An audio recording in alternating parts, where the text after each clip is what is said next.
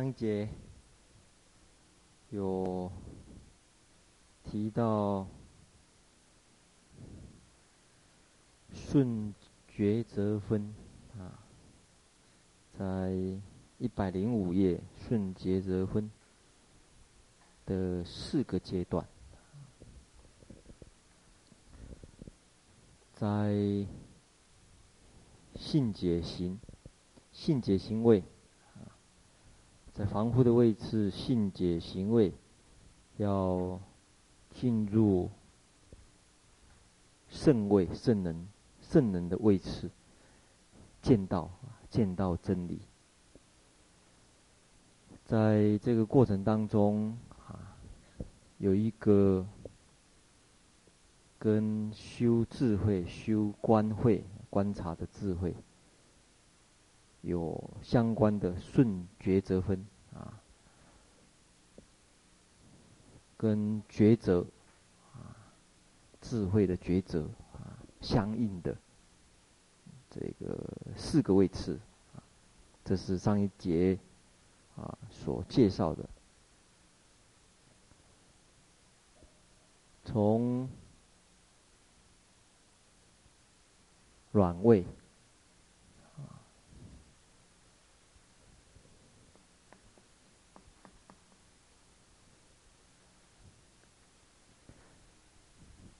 在软位的时候啊，首先先针对语言的世界，名言的世界，晓得名言的世界如幻。那这个时候被称为软啊，它好比是智慧之火的前方便一样啊，智慧之火开始要发热了，发光了，它的前方便啊。软位，在对于真实世界，对于对一个真实世界，我们借着一个语言的世界，想要去描述它啊，或者跟别人沟通啊，但是我们对语言。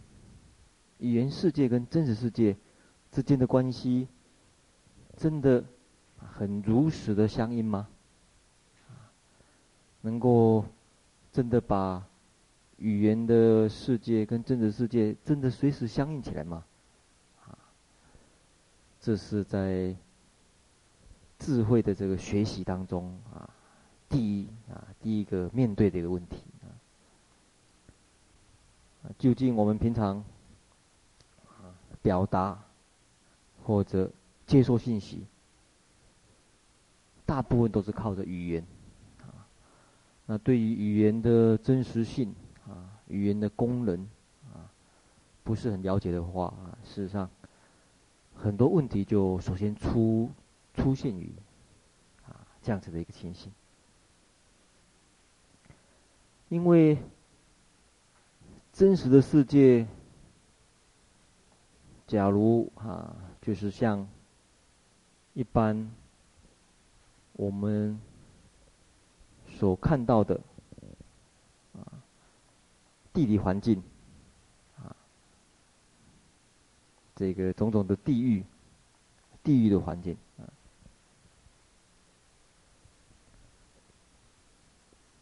当我们要去表达或者接受信息的时候，好比每一个人。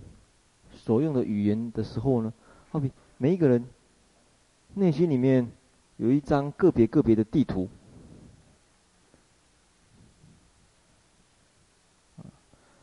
我们借着这样子的一个地图啊，去描述，想要去描述一个真实世界是什么啊？问题是每一个人的地图都不太一样啊，啊，诶。所重视的，啊，你所关心的，都不太一样，就好比我们所用的地图有各类各样一样，有的关心哪一方面的，他那地方心中所呈现的、所经常用的地图，像你们为了开车，买的一定是道路比较明显的，道路比较明细。你们要了解那个地方的人口分布，可能着重于人口人口的比例这个地图。你们着重于农产品，可能农产品的地图。对于温度、气候有兴趣的，可能是气候的地图。再来，随着时代不同，你会发觉地图都不太一样。你看台湾最早的地图，画了跟画的准确性跟现在测量准确性差很多啊。以前从海上一看去台湾啊，只能够一个。比较肉眼的角度，现在在做地图测量，可能是透过飞机的照相，透过人造卫星的照相，啊，尽量更准确、更准确的突破一般我们感官的这个障碍。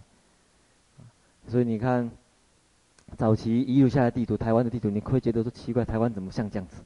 啊，画了，画了是跟。跟什么一样啊？看，因为它是可能是在，顶多在船，坐船的时候从船看去台湾的样子，它就描绘出来，或者简简从简单的测量仪器去描绘。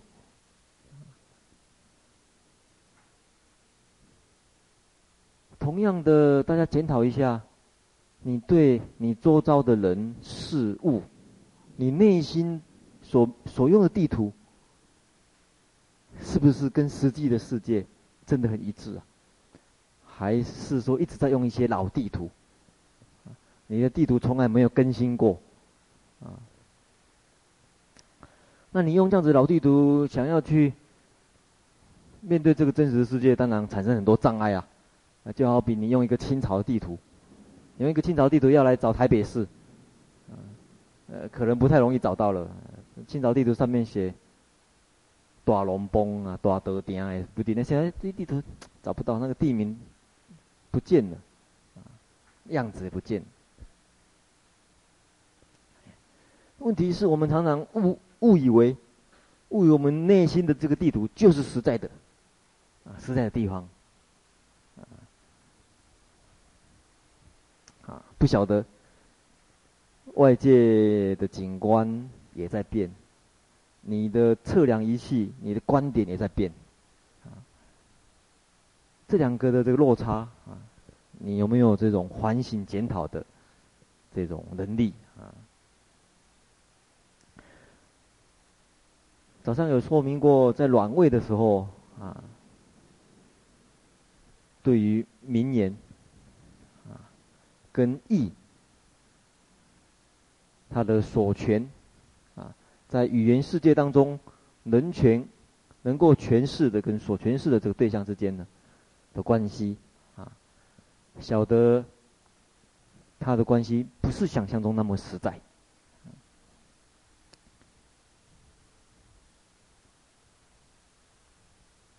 民意之间的关系，民如幻，义如幻。在顶位的时候，晓得。啊，义如幻。早上也说明过，这到顶，好比在山顶一样。走到山顶的时候，你视野就很广，看得很清楚，看得比较清楚一点。啊，到底发生了什么事情？啊，这在在在棋。嗯，当局者迷啊，在这个棋局里面，旁观者清啊，特别是在高山看看，就比较清楚一点。所以在定位的时候，就好比在山顶，比较容易看清楚真相一样。也好比用三昧来讲，在软位的时候啊。所得到的三昧叫做明德啊，得到这个光明。三三昧哦，三摩地。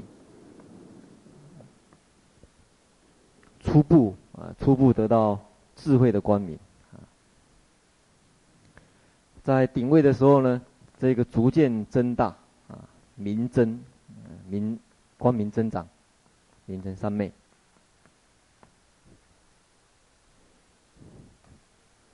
这是在上一节也有提到的，在一百一十三页啊注解的地方，《摄大乘论》呢里面就说明到啊，明德三摩地啊跟明真三摩地。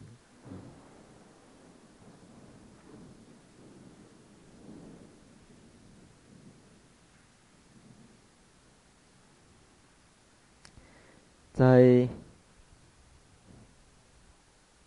一百一十三页注解第二行，啊，他在了解无义人啊，无义下品无义人，这边的意义呢是讲这里啊，晓得说。语言所诠释的对象，或者认识的对象，啊，事实上不是那么实在，啊。那刚开始的时候，你去检讨人权的名，啊，这个是下品，啊，最少能够突破这个障碍，嗯，到达这个阶段，在突破一言的世界的时候呢，他就不用寻思了，他用如实智，四种如实智，一样的四种寻思跟四种如实智，所以他在一百一十三页这个注解这里，注解的这个第四行呢，就称为叫四四种如实智，四种如实智也是从。名义自性差别，但是在义言里面呢，事实上也包含可以改成对于境或者义，就是索取跟能取，啊，这个时候入唯识，你晓得唯识以后，可以讲说是入真实的一分，啊一一分，一半，啊一部分，对于无意中已得决定。决定的意思就是认可，啊，认可了，啊，所以称为叫入真实一分的三摩地，啊，属于地顺忍，啊，地顺忍，忍忍位啊，地地是真理的意思，真实的意思，啊，顺于顺于这个真实，顺于这个真理，认可这个真理，啊，顺地忍的意志，啊，所以。顺智忍，啊，不，谛顺忍，谛真，呃，谛是真理真实，啊，顺于真理真实的认可的依止，这样子一个智慧的依止是什么？是一直在入真义一分的三摩地，三摩地，所以智慧是一直在定力上面，哎，智慧是一直在三昧。所以在我们这个这个调相图哈，早上也稍微说明过，这个从九住心的过程到最后一个阶段，第九个阶段等持以后，这个止的这过程当中，接着要观啊，所以观是一止于一止于止啊，所以智慧一止于禅定产生的啊。啊，另外提到。有早上来问说，里面有一只象，一只猴子是代表什么？啊？啊，诶，其实是代表还没有调虎的心，啊，还没调伏的心，做比喻的话，好比象，大象。啊，它大象很有力量，但是是一只野象，没有调虎的话，它的伤害力很强，破坏力很强。所以我们的心力，其实好比象的力量一样，还没调伏，伤害力很大，伤害自己起来很可怕，伤害别人也可以伤害得很可怕，啊，让别人伤害起来好比像踩到别人一样，啊，这个把别人都踩扁了，伤害自己也是一样，把自己都踩扁了，但是这是像调好以后，它可以发挥很大的功能啊。这像可以拖，可以做很多工啊。在泰国的话，这用象来搬木材啊，人搬不动的木材，象搬得动木材。调和好的象啊，有时候又比喻我们的心还没有调和的话呢，好比这个猴子一样啊，心，呃，心像猴子一样，很难。很难很很难去呃叫他安止下来安定下来，猴子喜欢攀岩，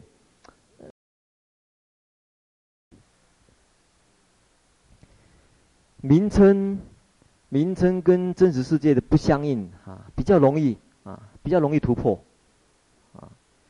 虽然经常被绑，但是哎稍微，你稍微这个头脑清醒的时候，稍微头脑清醒一点啊。有智慧一点，他容易容易解脱啊，容易看清楚，容易做正确的抉择，容易做真假的抉择。因为晓得名跟真实世界之间的差距，这个比较啊容易一点啊。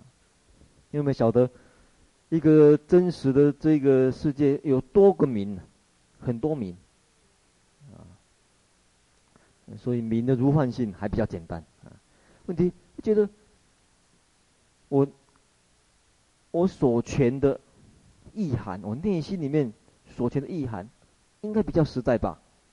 啊，纵使不同的名字，但是我内心所指的对象，语言所指对象，应该比较实在吧？啊，所以所诠的无义，这个称为叫上品，上品的无义人，啊。人早上有讲过，是属于忍可、应可，啊，它是智慧的一种别名啊。要智慧培养当中啊，先有人可、应可，啊，是亲正、亲正境界当中的一个前面一个阶段，啊，人可、应可啊。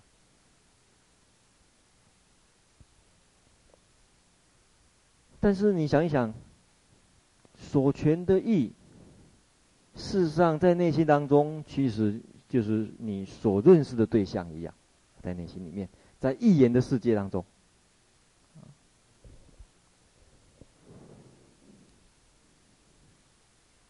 明年的世界是用于表达、用于沟通啊，一言的世界是你自己，你自己对自己。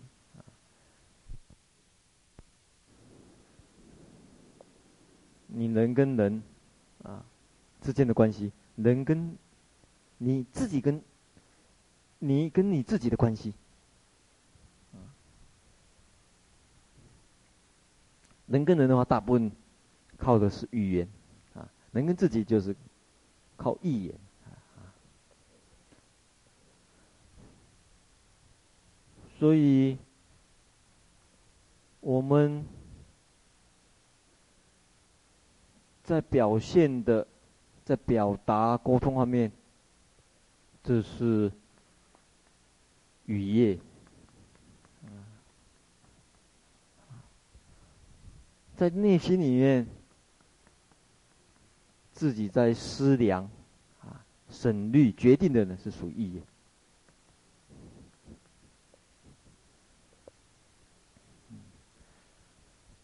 愉悦啊。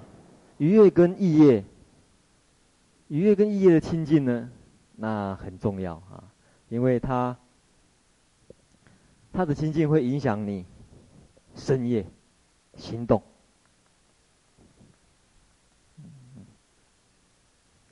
它从这边发动的啊，意业去发动，发动深业去发动语业，所以更进一步。去抓根本的地方，啊，发掘深业跟语业，啊，深业跟语业背后啊的这个推动，事实上是你内在啊内在这种认识结构，人认识的跟所认识的之间的关系啊，所以进一步晓得，事实上索取，啊，索取是不可得，所以从人权，哎，你进一步转换成。转换成索取，啊，这个是相当于孙觉哲夫的忍位了，啊，忍，忍可，在忍位的时候，四大存论里面称为叫做入真实一分三摩地啊，入真实一分。你晓得所权不可得的时候，晓得所权不可得的时候，已经逐渐会接近真实的。晓得所权啊，晓得所权不可得的时候啊，晓得所权不可得的时候，接近真实啊，会比较接近真实，但是只接近比较接近真实的一分而已。啊，为什么呢？在这个观点，它能够破。能够晓得所取不可得，在从从认识的这个结果来看哈，当你对一个事物突突破语言世界的障碍，啊用语言而不为语言所迷。啊，用语言的这个功能啊，但是不不被语言所障碍，啊，进一步了解到意言啊，你内心的这个意言世界，晓得它事实上索取是有人取啊所显现的，所以入真实一分的时候，已经逐渐了解。在一百一十三页里面，就说啊，一百一十三页注解的第四行，由四种如实的片字，以以入为识，已经晓得这个如幻为为识啊，这意意识啊，晓得为识。而前面，前面在突破，呃，在说明这个名义的时候呢，他只用寻思，啊，寻思的这个心理作用，啊，称为四寻思，四种寻思。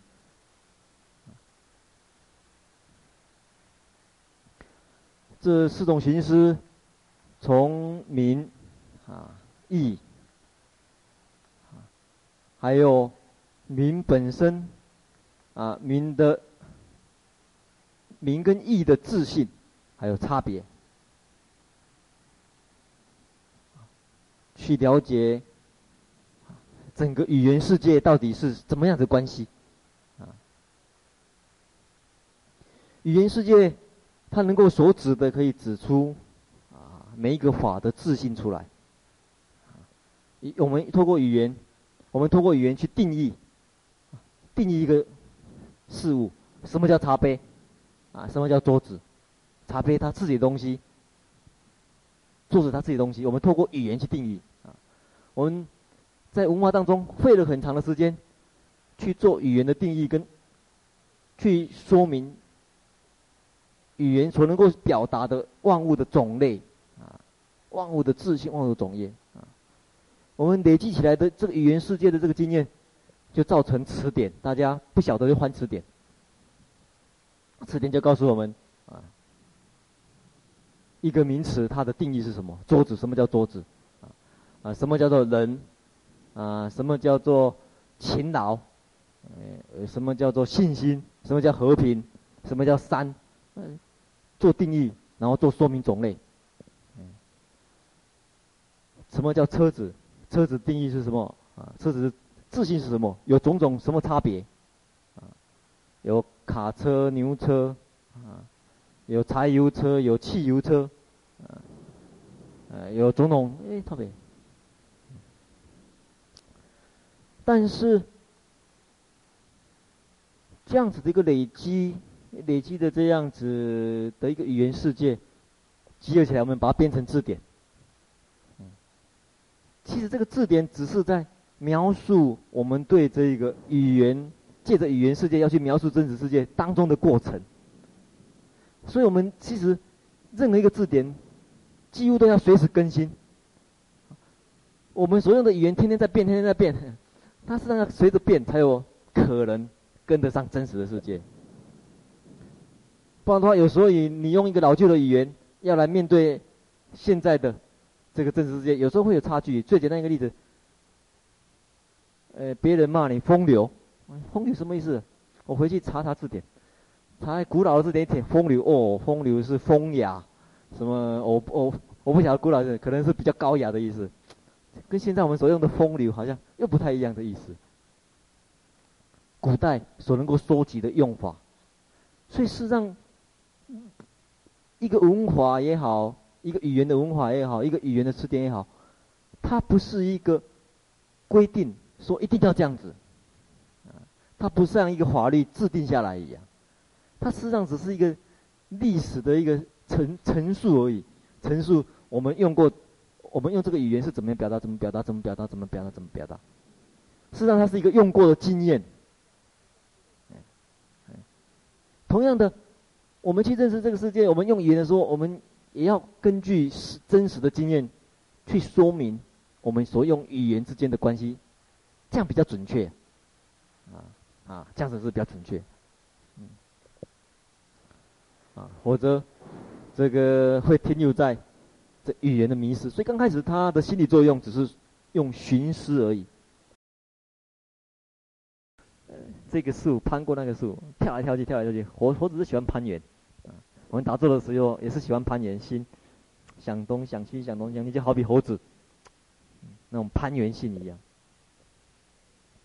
这个书上的猴子还跳到旁边，它跳到左边的树去采桃子吃，啊，有一个桃树，桃树上面有一只猴子在偷吃，在采采桃，采采这个桃桃子吃，那找到没有？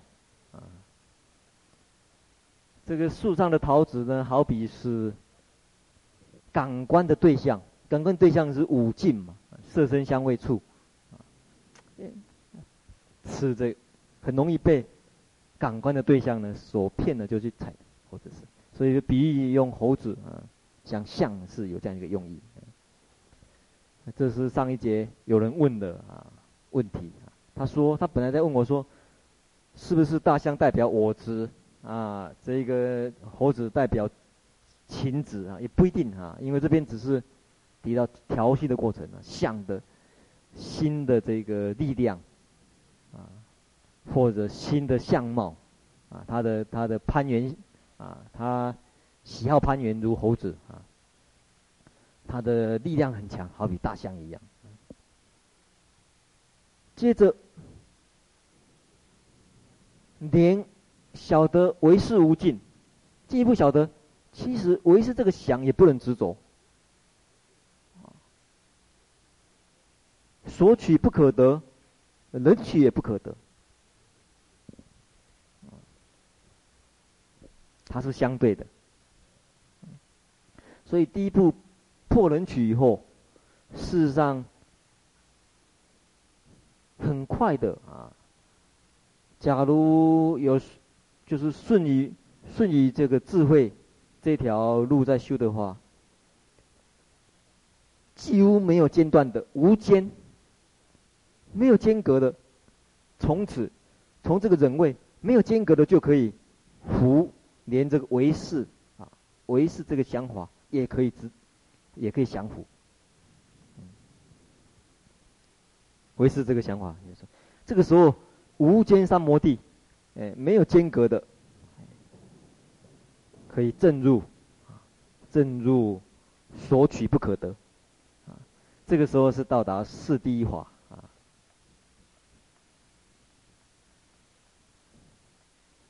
大概走走走到这边世间来讲，智慧来讲，已经到达第一了，啊，在在下一个车，呃，在下一个刹那就入见到位。圣圣位了，出世间。所以这样讲起来，呃，是把它分成四个阶段。事实上，它的过程是很快，啊，在刹那刹那之间而已。所以在这个过程，从忍位到四第一位，这种三昧被称为叫无间三昧、无间三摩地啊的意思也是如此啊。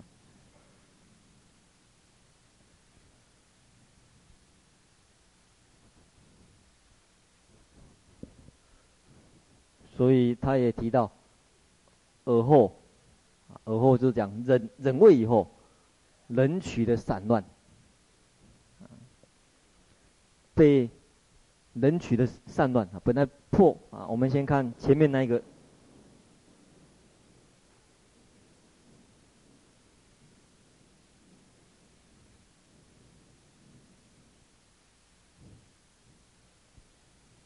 请看一百零八页哈。一百零八页，一百零八页第二十五个送的 C 跟 D 啊，第四个角跟啊第三个角跟第四个角啊，帕达第四三个帕达跟第四个帕达称为叫 C 跟 D，，于尔时断其彼所彼所取的散乱啊，所取的散乱，这是人位，不会被索取所动摇。会被索取所动摇的话呢，是索取的散散乱啊，所以被意言的对象，被意言的对象所动摇，啊，这是不会的断啊，在忍位的时候，所以在安慧的解释讲第二行，在一百零八页安慧解释的第二行啊，彼是指显现外界的事物，将外界的事物。我们一般人会将外界的事物执为有啊，然后认为它在心中显现，称为索取的散乱啊，在心中显现，在心中显现，在心中的境或者心中的相显现出来的相啊，有时候这境又称为镜像。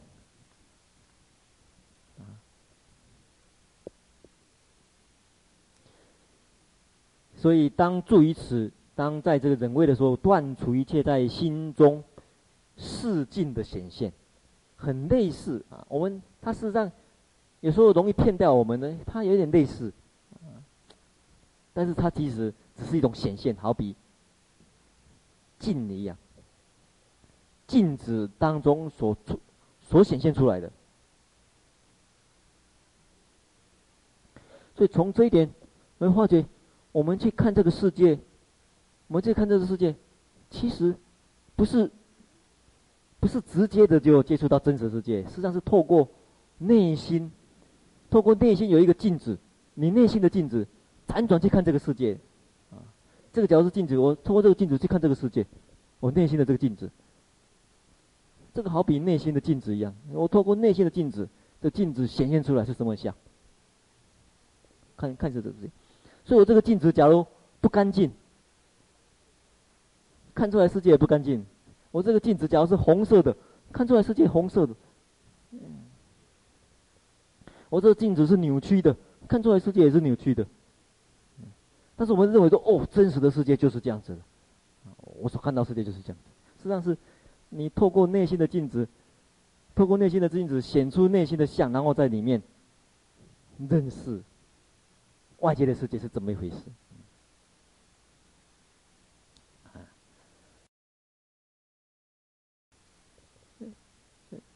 所以最最明显的一个一个例子，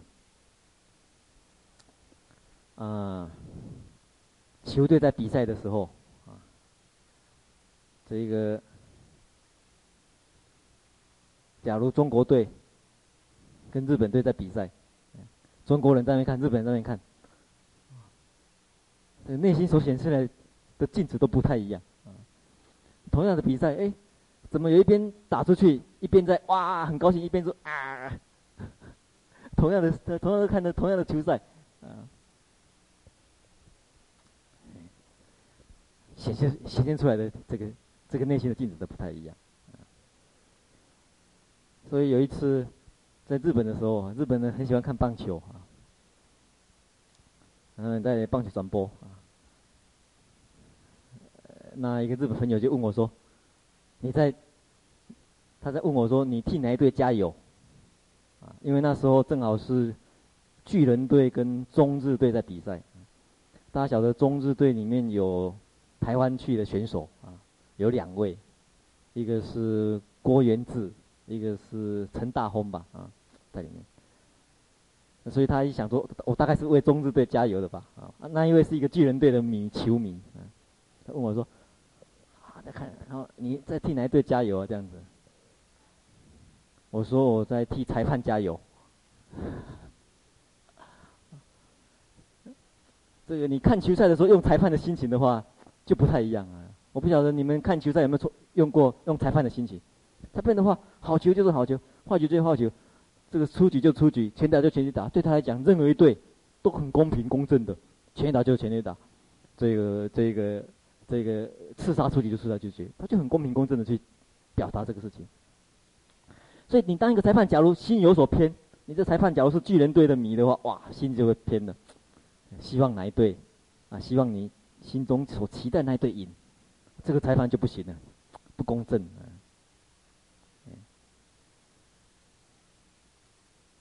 不过你们看球赛的时候，可能不太愿意站在裁判的角度去看，觉得好像不刺激，啊，看起来就没有趣了啊，好像这个。很难去找到快乐跟不快乐的差别，啊，嗯，对，所以很难去，好像当裁判的话很难去，奇怪，他好像不晓得怎么办的哈。然后看球赛的话，站在这个这个这个裁判的裁判立场的话，啊，特别这个有时候，呃，足球足球赛的时候，哦，那更狂热的啊。几乎是世界，世界都沸腾起来一样啊！特别有一些国家，听说有一个国家跟一个国家比赛的时候打输了，结果另外一个国家跟就跟那个国家断绝邦交。啊，上一届的足球赛更可怜的啊，有一个国家，南美的有一个国家，他的球队跟美国比赛啊，我印象中好像是哥伦比亚的。跟美国比赛，结果有一个球员，他当后卫啊，拿一个球过来了，他要解救这个球嘛。那解救后卫解救球的方法很多，一个是很危急的时候，后面因为对方的前锋追过来了，他这个球要赶快处理呀，要么就踢到界外去，赶快解围啊，踢到界外去。另外一个就是踢给自己的，踢给自己的这个队员，赶快再解围掉。他自己的队员的话。那个守门员也是一个自己的队员，所以有时候后卫会踢球给自己的守门员，让守门员接起来就解这个围这样。结果他看很危急，因为后面美国球员追过来了，这个球要赶快处理，再不处理会他很会被他踢进球。结果他就踢给这个守门员，希望守门员接起来。就两个人没有默契，那守门员不晓得他要踢给他，守门员以为守门员以为他要踢往界外，结果踢往守门员的时候，守门员的后面守门员没有注意，没有去接的话，后面就是什么？后面就是。球门了，那守门员也不晓得，他愣在那边，就他往踢，他没有去接，最后就变成乌龙球，踢了一个乌龙球。结果哥伦比亚输掉了，结果他输掉，回去被球迷打死，开枪打死，实在是很可怜的啊！这个，我那时候看到他摆乌龙球的时候，我就说啊，这个球员危险，啊，真的是很危险。像那些国家真的是非常非常的这个疯狂的啊，有时候是为了这个足球打战的啊，发动两国宣战，本来是球赛，结果变，其实人很奇怪，人有这种好战的心情，本来球赛是在宣泄宣泄，让他宣泄这个好战精神，结果反而是引起另外一个战争啊。所以这个有时候，呃。比赛大家晓得比赛是假的，但是就很难很难想象说是假的，是因为觉得好像假的就好像不好玩的样子，就来真的啊，演真的。但是演真的演真的是好玩是好玩，但是你自己还要有真真假假，真中有假，假中有真的话呢，这个会更好玩啊啊！完全好像都是真的哦，太受不了的样子；完全都是假的，好像没趣啊。这个真假真假一半的话呢，就好比菩萨一样啊。哎，哎，哎，奇怪，怎么讲到棒球去了？我要讲什么？诶，好，我刚才刚刚在讲啊。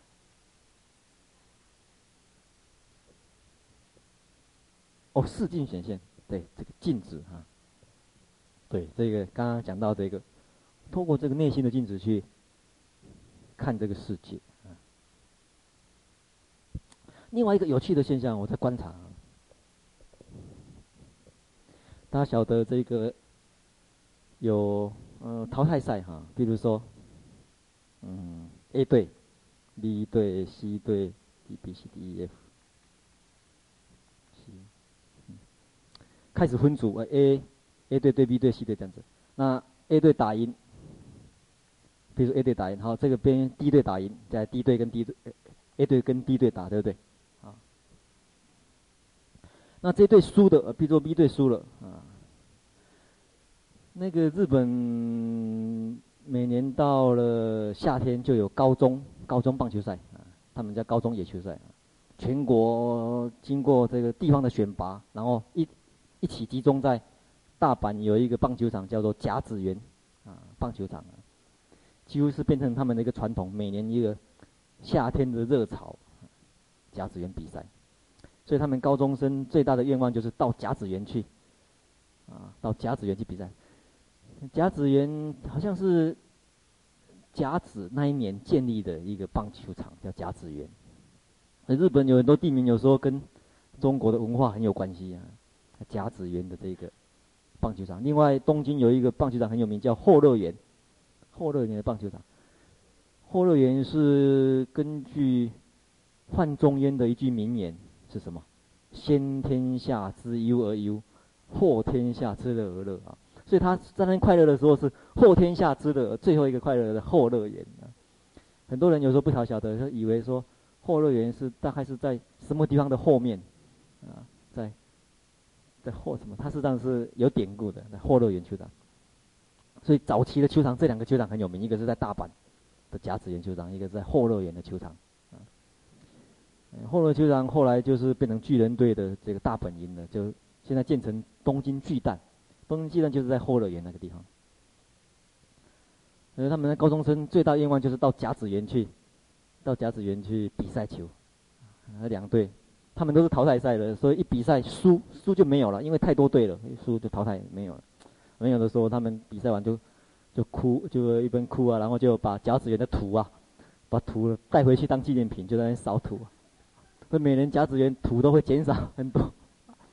那下面一个有趣的问题是在这里，比如说好，呃，这队输了，B 队输了，嗯，这个 C 队输了，对对，输队输了嘛，他被淘汰了，他被淘汰了。然后这两队比赛。A 队跟 D 队，譬如说这是代表，诶东京的什么地方，这代表什么什么地方什么地方对，其实都是地方的上来代表队。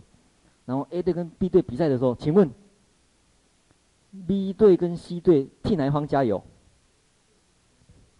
哎，这个 B 队替替哪队加油？啊？D 队加油，好。然后 C 队呢？A 队加油啊。呃，我们这个是有这样的，呃，觉得 B 队替 D 队加油，C 队替 A 队加油的，请举手。啊，请举手。就是加油了，这个应该是加油啊，这样子写不？加油啊，对，请举手，请举手。好，一二三，五六七八。好，还没有什么其他可能性？这个时候在两个人比赛的时候，他跟哪一队加油？B 队还有没有可能替他加油？有嘛哈？所以还有一个可能性是，B 队替 A 队加油，呃，这一个什么？C 队替 D D 队加油，对不对？赞成这个请举手。也有，好，我发觉我们在这边有一件好像有不同的意见。但是很奇怪，在日本几乎好像没有其他的可能性，几乎一致的。这 B 队比赛的输的话，他一致的一退替 A 队加油。这点我倒是很讶异，因为我心里面讲说，哎，大概有种种可能性嘛。但是他们好像很几乎没有什么选好像没有什么去思思考的，就是说，当这两队在比赛的时候，他一定是当他的拉拉队，他一定当他的拉拉队。这个很这个这个是一个比较比较特别的地方，为什么呢？他好像认为我被你吃掉了，我就是你的样子，还是怎么样？不清楚。我觉得他们背后是怎么讲？呃，好像好像你就是呃，好像就是你变成好像是你代表我的样子，还是怎样？不清楚。他们的心里好像变成他比赛时候。他对他加油了，嗯，本来是敌对的，对不对？这个是一个，好像，嗯，不同的文化背景所产生的，还是怎么样的，不清楚。所以很很有意思，你看哦，在这边比赛的时候，这两队的拉队是敌人呢，镜子那个青年照出来的镜子是敌人，那这个这跟别赛的时候，哎，变成又是。变成变成是有，啊，所以到底是敌人跟朋友是怎么区分，我都搞不清楚、哦。比赛的时候，这两队敌人，然后啦啦队是啊，怎样怎样怎样怎样，要把被呃那个标语要把对方打倒了，要把对方怎样？结果哎，输的时候到这边变成变成在在替队队加油那种心心心理的调试，到底倒是很啊很。很有意思的一点啊，嗯，好，这个我们剩下下一节再讲，休息一下。